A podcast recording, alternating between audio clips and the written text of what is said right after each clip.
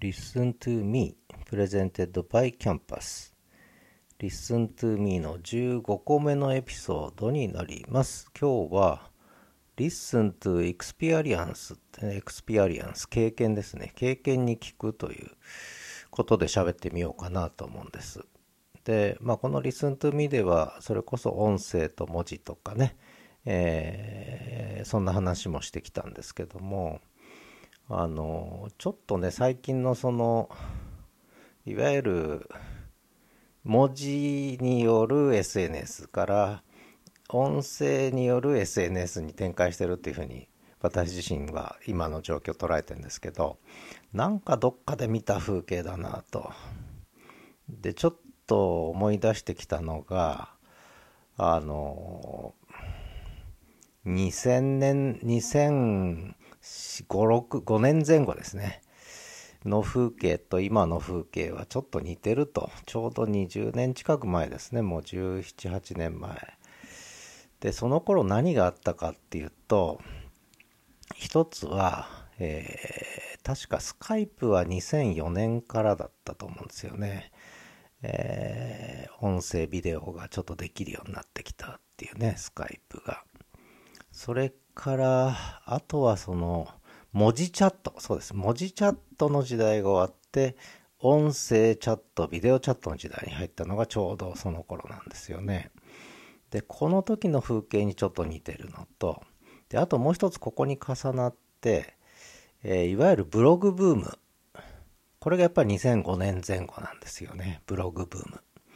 で、この文字チャット、つまりライブの文字のやり取り、文字のライブ配信から文字のオンデマンド配信。これが文字チャットからブログ文化への転換なんですよね。えー、文字をライブでやってると疲れるんで、文字もオンデマンド型になっていくんですね。で、それがやっぱりブログブームだったということと、で、もう一つは文字から音声、映像へという、この流れができたのが、これやっぱり2005年前後なんですね。でこの頃の景色にね 今の状況はとても似ていると。あの逆の意味で似てるっていうか、まあ、重なる部分もあるんですけど。で2つあります。文字チャットから音声映像チャットへっていうこの流れね。文字から音声へっていう。文字チャットの時代が終わり音声チャットの時代。でこれは結局ライブの世界なんですね。ライブ文化。えーライブの情報発信が文字から音声映像に切り替わったと。で、今ラジオトークとかやっぱ音声ライブが非常にこう盛んになってきてるのは、えー、やっぱり一個それがそういうちょっと雰囲気がありますね。で、当時のボイスチャットや映像チャットと今の、えー、いわゆる音声配信ブームが違うのは当時は1人しか喋れなかったんです。1人しか。誰かが喋って。要するにマイク1本しかなかったわけね。で、誰かが喋ってるとみんな待ってなきゃいけない。で、しょうがないから文字で、チャットで合いの手入れるという、そういう時代だった。で、これが複数できるようになったっていうね、これ、えー、クラブハウスもそうだし、えー、ツイッタースペースもそうだし、で、 Radiotalk とかね、えー、それから Spotify もスタンド FM みんなこう複数でつまりゲストを呼んでトーク番組ができるっていうのがやっぱり今の一つ音声配信ブーム、えー、がちょっと起きてる理由としてあるかなと当時との違いですね。ただ文字から音声のこうシフト。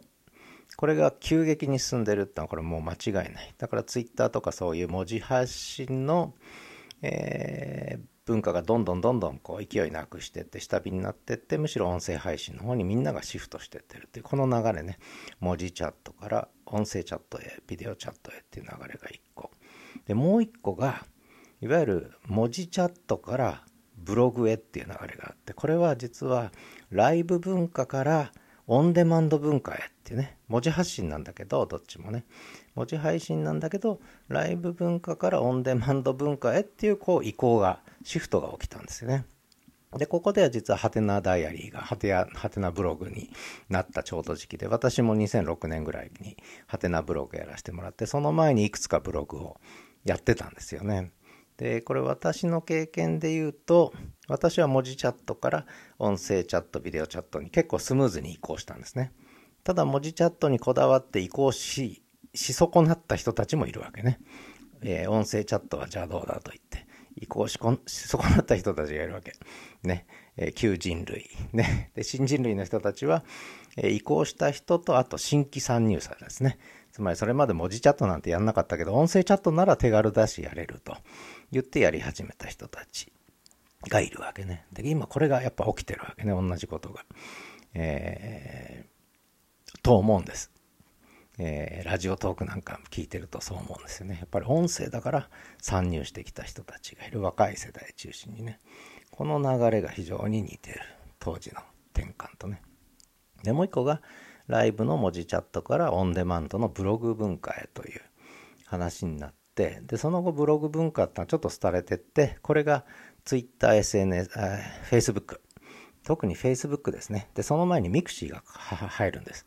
つまりブログ文化の人たちブログやった人たち続けた人もいるんだけどやっぱり mixiとか Facebook っていう SNS に吸収されていくんですね。でこれは基本文字のオンデマンドの SNS だったんですね。でこれの時代がやっぱり始まってこれが15年近く続いてきたんだけど特に Facebook は続いてきた。でそれから Twitter ね、えー、2000えー、まあ7、8年から始まってでも日本ではやっぱり2010年以降ですよね。これが、で結局文字のオンデマンドの、えー、SNS っていうのの時代にこう入っていった。で、ブログやってる人も結局それを併用すると。ブログに書いたことを SNS 発信していくというね。そういう時代に入っていったわけですよね。で、これが今、えー、どういうふうに言ったらいいのかな。えっと、音声配信のブログ化。これ、 LISTEN がやってることですけど、音声配信のブログ化っていうことで、もう一回そのブログ文化が復活してると思うんですね。で、それは単なる文字情報だけじゃない、むしろ、むしろ、ポッドキャストという音声、オンデマンド型の音声です。ライブ型じゃなくて。オンデマンド型のブログです。つまり、オンデマンドの音声ブログですね。オンデマンド型の音声メインの文字保管のブログの文化が今出てきたと。だからちょうどその当時のブログ文化ね、2005年前後のね、えー、ブログ文化がブームになったのと同じことが音声メインの音声情報のブログ化、文字化を伴うね、として今始まったという位置づけにどうも僕の中ではなってきましたね。だから当時のブログ、だからまあ、ハテナのね、えー、ノリで今、ポッドキャスト展開、こう、リスンでしてるってのは非常に感覚がやっぱ似てるんだと思うんですよね、当時の、えー、状況と。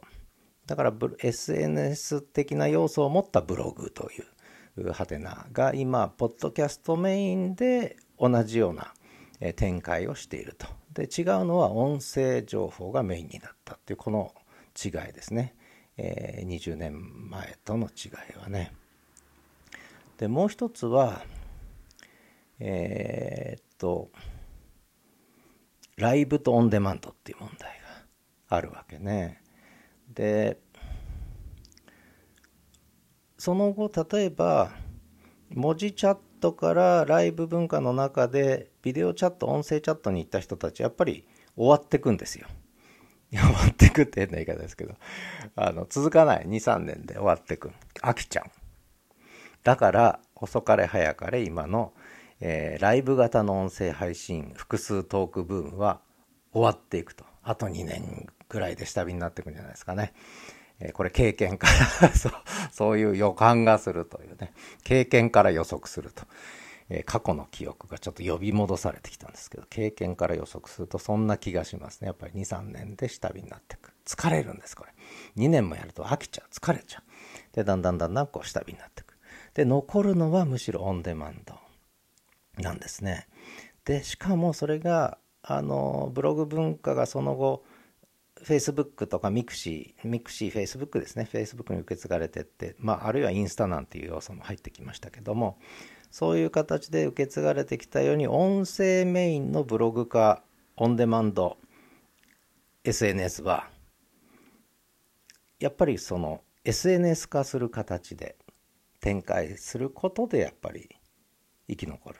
つまり変な言い方する変な言い方別の言い方するとかつての mixi やフェ今のフェイスブックとかが音声メインで音声情報のオンデマンドをメインにしながら SNS 展開すれば生き残る可能性があるけれどもそれができなければ下火になっていく可能性がある。でむしろ LISTEN がやってるような音声情報メインでブログ化をし可視化をししかもそれが SNS 化していくっていうところにやっぱり次の時代を感じますね。